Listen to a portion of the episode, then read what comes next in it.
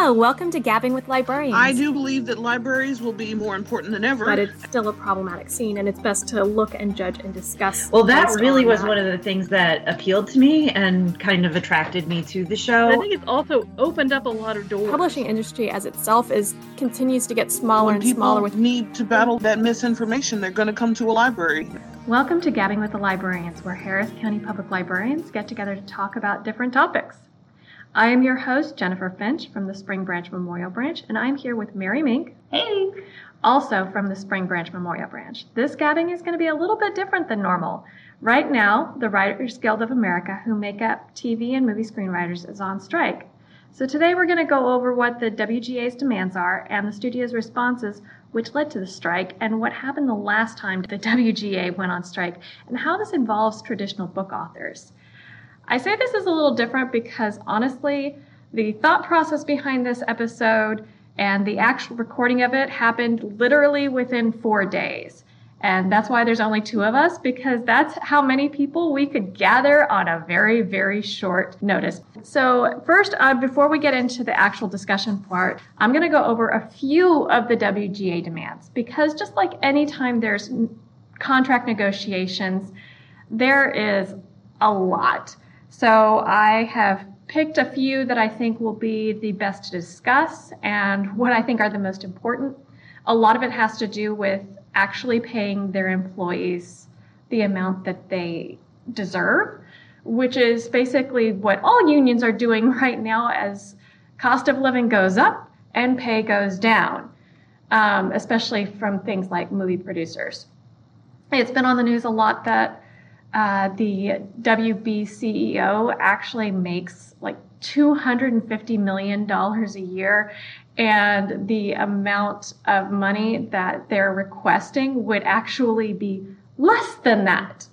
So, for like 21,000 people that they're trying asking to help cover. So, that is a ridiculous amount of dis- pay disparity going on there. But let's go ahead and start with the basics. Um, I'm actually going to be pulling a lot of information from a glossary that was put together by Zoe uh, Guy, who is a writer with Vulture. They put together a glossary that's titled Every Term You Should Know to Understand the Writer's Strike. And it also goes over a lot of their demands. So the basics is AMPTP, which is the Alliance of Motion Picture and Television Producers. This is a trade association that represents over 350 American film and TV production companies, and they're the ones that are in negotiation with the WGA and the Screen Actors Guild, which is also they are also going through contract negotiations, and we may actually see an actor strike too coming up pretty soon, the, the way I'm hearing. It's possible, especially if they don't have shows to be doing or movies. And from the general consensus is that the actors are completely supporting the writers on this, which, I mean, I've seen pictures of actors on the picket lines with the writers. So it's not looking good. But a lot of actors also, well, maybe not a lot, but there's a fair few of crossover. There's actors who are also writers, so they're affected by this first strike. yeah, exactly. Like, think about Tina Fey and um, Quinta Brunson. Quinta Brunson. Yeah, she is uh, the actress and creator Yeah. of Both of us are gonna. we're, we're blanking on the name of her show. The show that is a fantastic show about uh, teaching in a public school, a low-income public school, and for the life of us, me and Mary are looking at each other with like, What is the name? Why what is the name of the show? Yeah. So then there's the staff writer, who which is an entry-level TV writing position. This role is protected by the WGA, unlike junior support staff, including writers' assistants, writers' productions assistants, who are represented by Abbott a Elementary. Abbott Elementary. Thank you, Mary. Staff writers develop and break a story in a writer's room. They are not often assigned to write an episode script, so their work is likely unlikely to result in a teleplay play by credit. So you're not actually going to see their names on credited, but they are staff writers in a writer's room, and they help develop dialogue, jokes, uh, the script, and uh, staff. And I'm going to go ahead and skip to the next one, which is the writer's room, because the writer's room is usually made up of at least seven staff writers um, but it depends on the needs of the show. So there, and you always have guest writers and there's head writers. Head writers are often also called showrunners. Showrunners are oftentimes the head writer slash producer, and we will get onto that a little bit later because they are also involved in this writer strike on the writer's side. And there's a very good reason for that, but we're going to get to that in just a minute. So the negotiations, so as I said, a lot of it has to do with the pay disparity for the writers. Another thing is in that writer's room, what the production companies are trying to do is shrink the writer's room to like maybe one or two people, which is there's a lot of work that goes into writing each show. And a lot of the best jokes and best writing come out of the collaboration and the talking back and forth between the writers. That you would not have had the best jokes and everything in the office because It's all collaboration. it, it's it's all collaboration, and that includes a lot of the actors that were in the office. A lot of the actors on the office were actually the writers as well. Think about who was involved in that, and think about how funny they are, and how many other things that they write and produce. And now you're starting to get an idea of what writers' rooms are. SNL, Saturday Night Live, is all writers' room. And it's very famously writers' room that the actors that are on, the comedians that are on Saturday Night Live are also writers for the show. Yeah, I think it's required that you have to be part of the writers. And Yes. last time there was a strike, SNL was one of the famously affected. So SNL could not come back. It was not possible. They could not do that show. And SNL is not one of those shows that they can actually reduce the writer's room because of the way. So you think about every joke on SNL and how each little scene is crafted by probably th- at least three or four writers. And the entire show is probably 12 to 20 writers. So that gives you an idea of, depending on the needs of the show, the size of the writer's room. Well, they're trying to shrink the writer's room, and the WGA wants a minimum of a certain amount of people in the writer's room. And the production companies said no. They, they refused to even discuss that. Another thing a lot of this has to do with is the, res- and this goes back to the pay, is the residuals. A residual is amount of money that people get every time that their show is shown beyond the first time. And Syndication. yeah, like syndication. And it's usually pennies on the dollar, or like a tenth of a penny on a dollar is what each writer gets every time the show is done. Well, what's happened is that the American writers are not getting the residuals on the streaming services, especially in foreign. They've, they've gotten a few, but think about the majority of new shows that people watch and make a lot of money are coming from HBO, Netflix, Disney Plus. And the writers on those shows are not getting paid the same way that they would if those shows were on CBS or ABC or Fox. So what the Writers Guild of America wants is they want the writers to get paid the same amount for the residuals, not just streaming in the US, but also on if it's streamed in foreign, which they're not getting anything on if their show is shown in England or in China or anywhere, basically other than the US. Again, a ridiculous amount of money that the production companies are making a ton of money off of streaming in these foreign countries, and the writers are not getting anything. I saw a TikTok where a writer said that on um, streaming, she well residuals from syndication, she made four thousand. On streaming, she made four cents. 4,000 to 4 cents.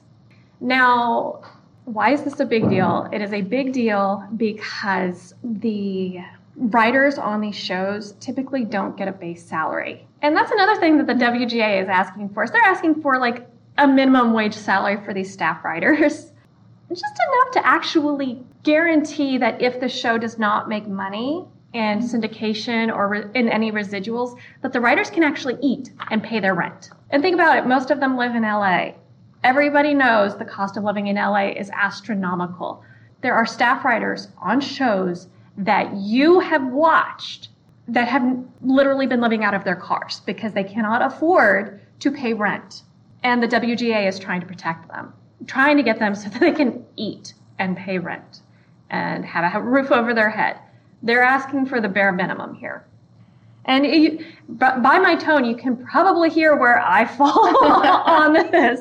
But honestly, it's, I don't know what the production companies are thinking because nobody's on their side in this. Yeah, I mean, there's endless. If you get on social media, you can see there's articles about how many celebrities are also supporting the WGA. I mean, I, I have seriously have not heard of a single celebrity that has come down on the side of the production companies. Yeah. Not even the celebrities who have been producers themselves. Yeah. And I've seen other sets in solidarity not filming anything. Yeah. But if they leave, they get fired. So they're just kind of at a standstill, staying on the sets, not. Yeah, they're, they're just sitting there. They're Yeah. just sitting there. Yeah. And there's a, a lot of the WGAs, they're not just picketing in front of the production companies. No, no, no. They go find out wherever they're supposed to be filming and blow whistles.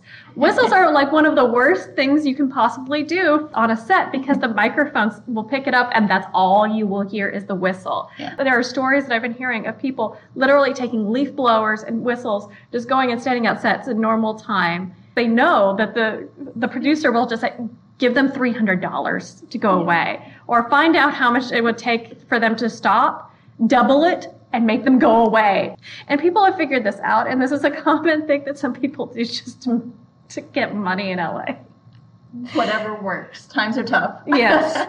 Okay, and this leads us to artificial intelligence. Uh, you, you're kind of like, what? What does the screenwriters have to do with artificial intelligence? Well, this Yeah. is like the big thing in all creators right now is artificial intelligence, and this is how it comes back to libraries and traditional book authors. Basically, what the WGA is stating, and I'm going to quote, they, they demand that AI, artificial intelligence, cannot produce original material, rewrites, and source material, and nor can union covered material be used to train machines.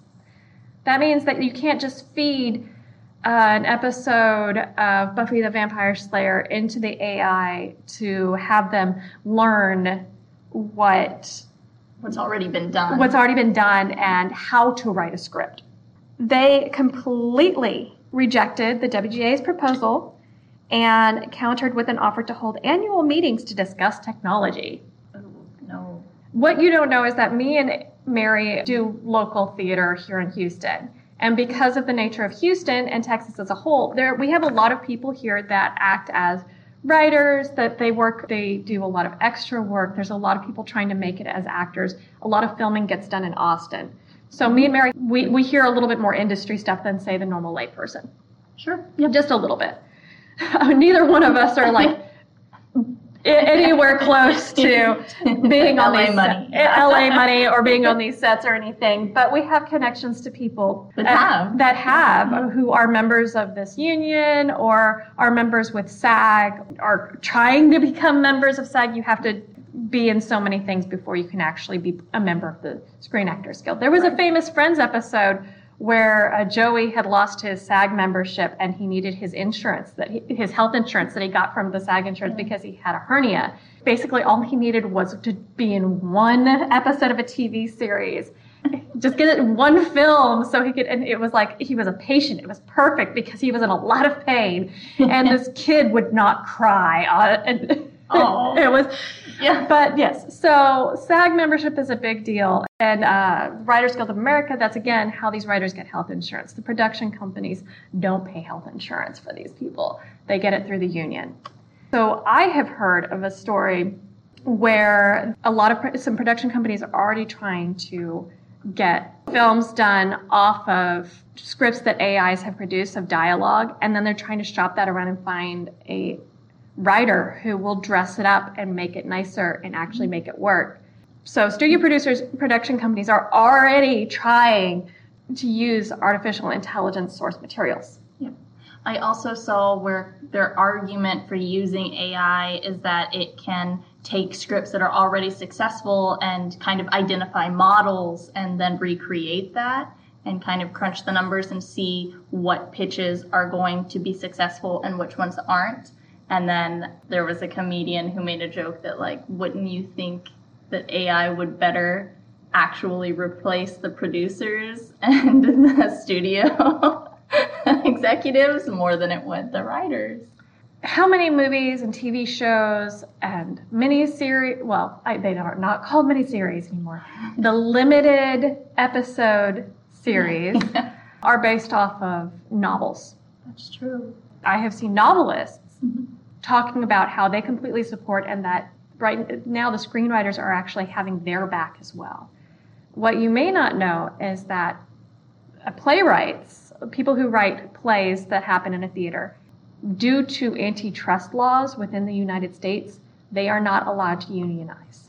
I did not know that. Yes, they don't have the same protections that the WGA has because they're considered uh, individual contractors rather mm-hmm. than.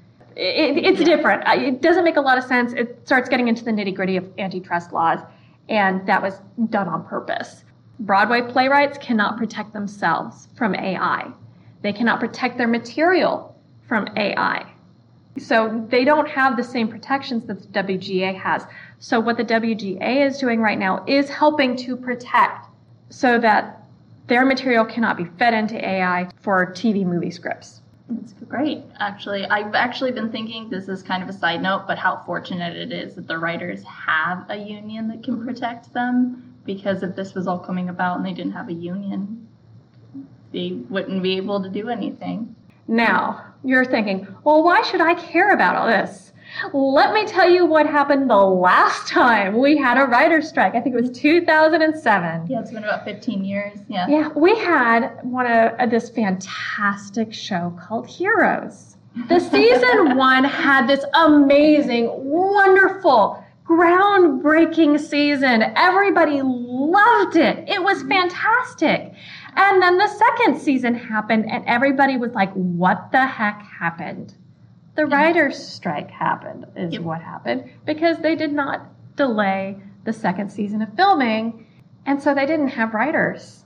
They may have had like a bare bones script to work off of, that like the first rough draft, but no writers would come in and polish it up. No, there were no writers on set to help rework dialogue. Right pump up lines. Pump up lines because no matter what how great something is on the page, there's always the human element and mm-hmm. what looks great on the page may not work with that particular actor's delivery.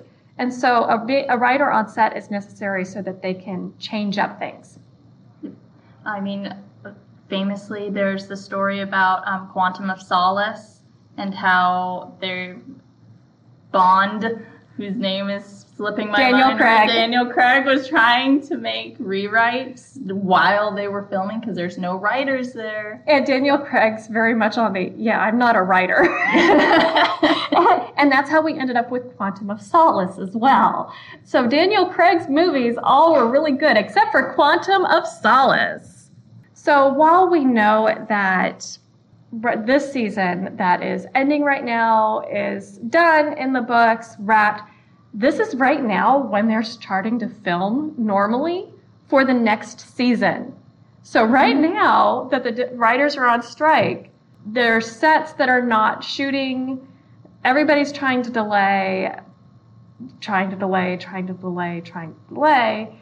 And all the writers have to do is hold out long enough to make waiting unprofitable and hurt financially, which it's already hurting financially, the production company. Yeah, and it's going to because Stranger Things, one of the darlings of Netflix, has said that they're not going to go into production for their next season while the strike is happening. So if other big name shows on streaming do the same, hmm. or the executives aren't going to have any choice. Yeah, so this is a lot of this is going on. I think that this time there's a lot more support for the strike that for than there was the last time. Mm-hmm. So hopefully we won't end up with a lot of really bad shows like we did last time because a lot of the actors and everybody are also refusing to yeah. start the productions. And honestly, I think the the structure of how shows are done, maybe not so much the movies, but how the shows are done has changed a lot more. There's a lot more writers who are actually what's called a showrunner, which is kind of a writer producer. Yeah. And so, if the main person that's in charge of the entire show is part of the Writers Guild of America, which a lot of them are, uh, guess what? the shows aren't going to happen. We're going to get a lot of British TV next season. That's yeah. what's going to happen. Or a lot of checkouts from the library for DVDs of seasons that have already been. Just, just don't bother after Heroes season one. Yeah. I promise. um, or Quantum of Solace. Skip that bond. Yeah. Yeah.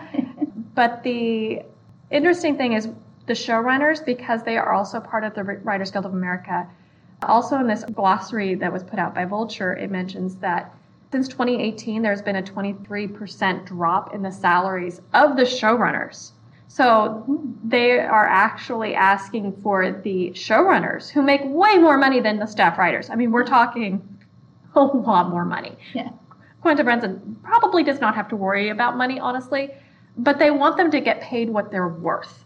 Because without these showrunners, these head writers, these writer producers, these creators that came up with the idea, Mm-hmm. you would not have the shows at mm-hmm. all. Yeah. I saw one person, a writer on the picket line, saying that apparently they're not, because they're starting to not allow writers on set as much, there's no room for growth and moving up and becoming producers. And don't you want producers to be people who have been in the industry a while and know what a good story is? And have writing experience so they can appreciate good and bad dialogue. But they're asking for the showrunners to actually have a 25% above baseline for, uh, or what was it again? I'm going to make sure it's, I say this accurately. They propose that the establishment of a new writer producer tier with a weekly rate 25% above story editors and executive story editors. And the studios countered with a rate of 2 to 7%. 25 versus 2 to 7%. I don't know about you, but that's kind of insulting. Yeah. And yep. you might say, oh, well, everything's hard. Nobody's making as much money. No, no, no, no. We're talking, these production companies have made bank. Or more profitable than ever over the last few years. And the fact that they're part of that's because they're reducing salaries. And also, you have to think that during the pandemic, what did we all do? We stayed home and we watched a lot of TV to get that sort of escapism, and that just helped them. More people were watching streaming, so then the executives for all these streaming, you know, Netflix, Hulu, all of them. Mm-hmm. So times aren't tough for them. No, no, it's it's not. So basically, and the reason why we're being so openly uh, for the writers is because honestly, a lot of these writers are actually also novelists. There is a big overlap between novelists and writers. Ta-Nehisi Coates has worked on Black Panther movies and the comics. And they're also sure. a very, very famous novelist. So is Neil Gaiman. I mean, he's written episodes for Doctor Who, which is not quite the same, but it's and another known name. And he's also the showrunner for Good Omens, which we finally have a release date for, which is in July and he also uh, famously wrote, co-wrote the novel that Good Omens is based off of. We also have Attica Locke. Um, yes. She writes shows with her sister. Yeah. And she is a screenwriter. And she's also an award winning mystery writer who is one of our Gulf Coast Reads novels writers. There is a huge overlap with names that you would recognize as screenwriters and novelists who you know as novelists. Number one, this writer strike will help protect novel, right, novel writers.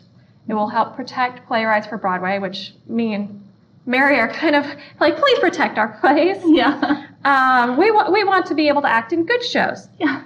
And it will allow people to eat. That that's you know, come on. I mean, not every most staff writers you're never going to know their names. Most TV writers you're never going to hear about them. They're never going to become famous. They are your average Joe. They just happen to write for this TV show. Yeah. They're not going to be a Tina Fey. They're not going to be a Neil Gaiman. They're not going to be uh, Quinta Brunson. Brunson. They're not going to be a household name. 95% of them are just going to be living day to day. They just want to eat. They just want a roof over their heads and do something that they actually like doing. Yeah, get paid for the work that they're putting in that that is what the strike is all about. Um, you've got the people like Quinta Brunson and everybody that you'll see on the picket lines, that you'll recognize them on the picket lines. And for them, it's about protecting their, it is about protecting their livelihood because of the whole artificial intelligence of it all. Mm-hmm. But it's also about protecting their friends, their friends that you don't know, their friends that you will never know their names, and that they're sitting there and also protecting their make the, make sure that we get the quality entertainment that we want. Yeah. The um, lowering uh, with the smaller staff rooms, the quality of the TV shows will actually go down. And nobody wants that. And you also get less episodes. Yes, which we're already getting less episodes. Yeah. Uh, one of the reasons why the TV series is now in October when the season starts is because of the uh, writer strike from 2007. They had to delay that season and then they just never started it in September ever again. so now we get like mid-October season starts. So let's let's try and fix it this time and Fingers crossed. fingers crossed. Thank you for joining us today for Gabbing with the Librarians, and thank you, Mary, for being here today. Of course. I kind of voluntold her. if you would like to join the conversation, email podcast at hcpl.net.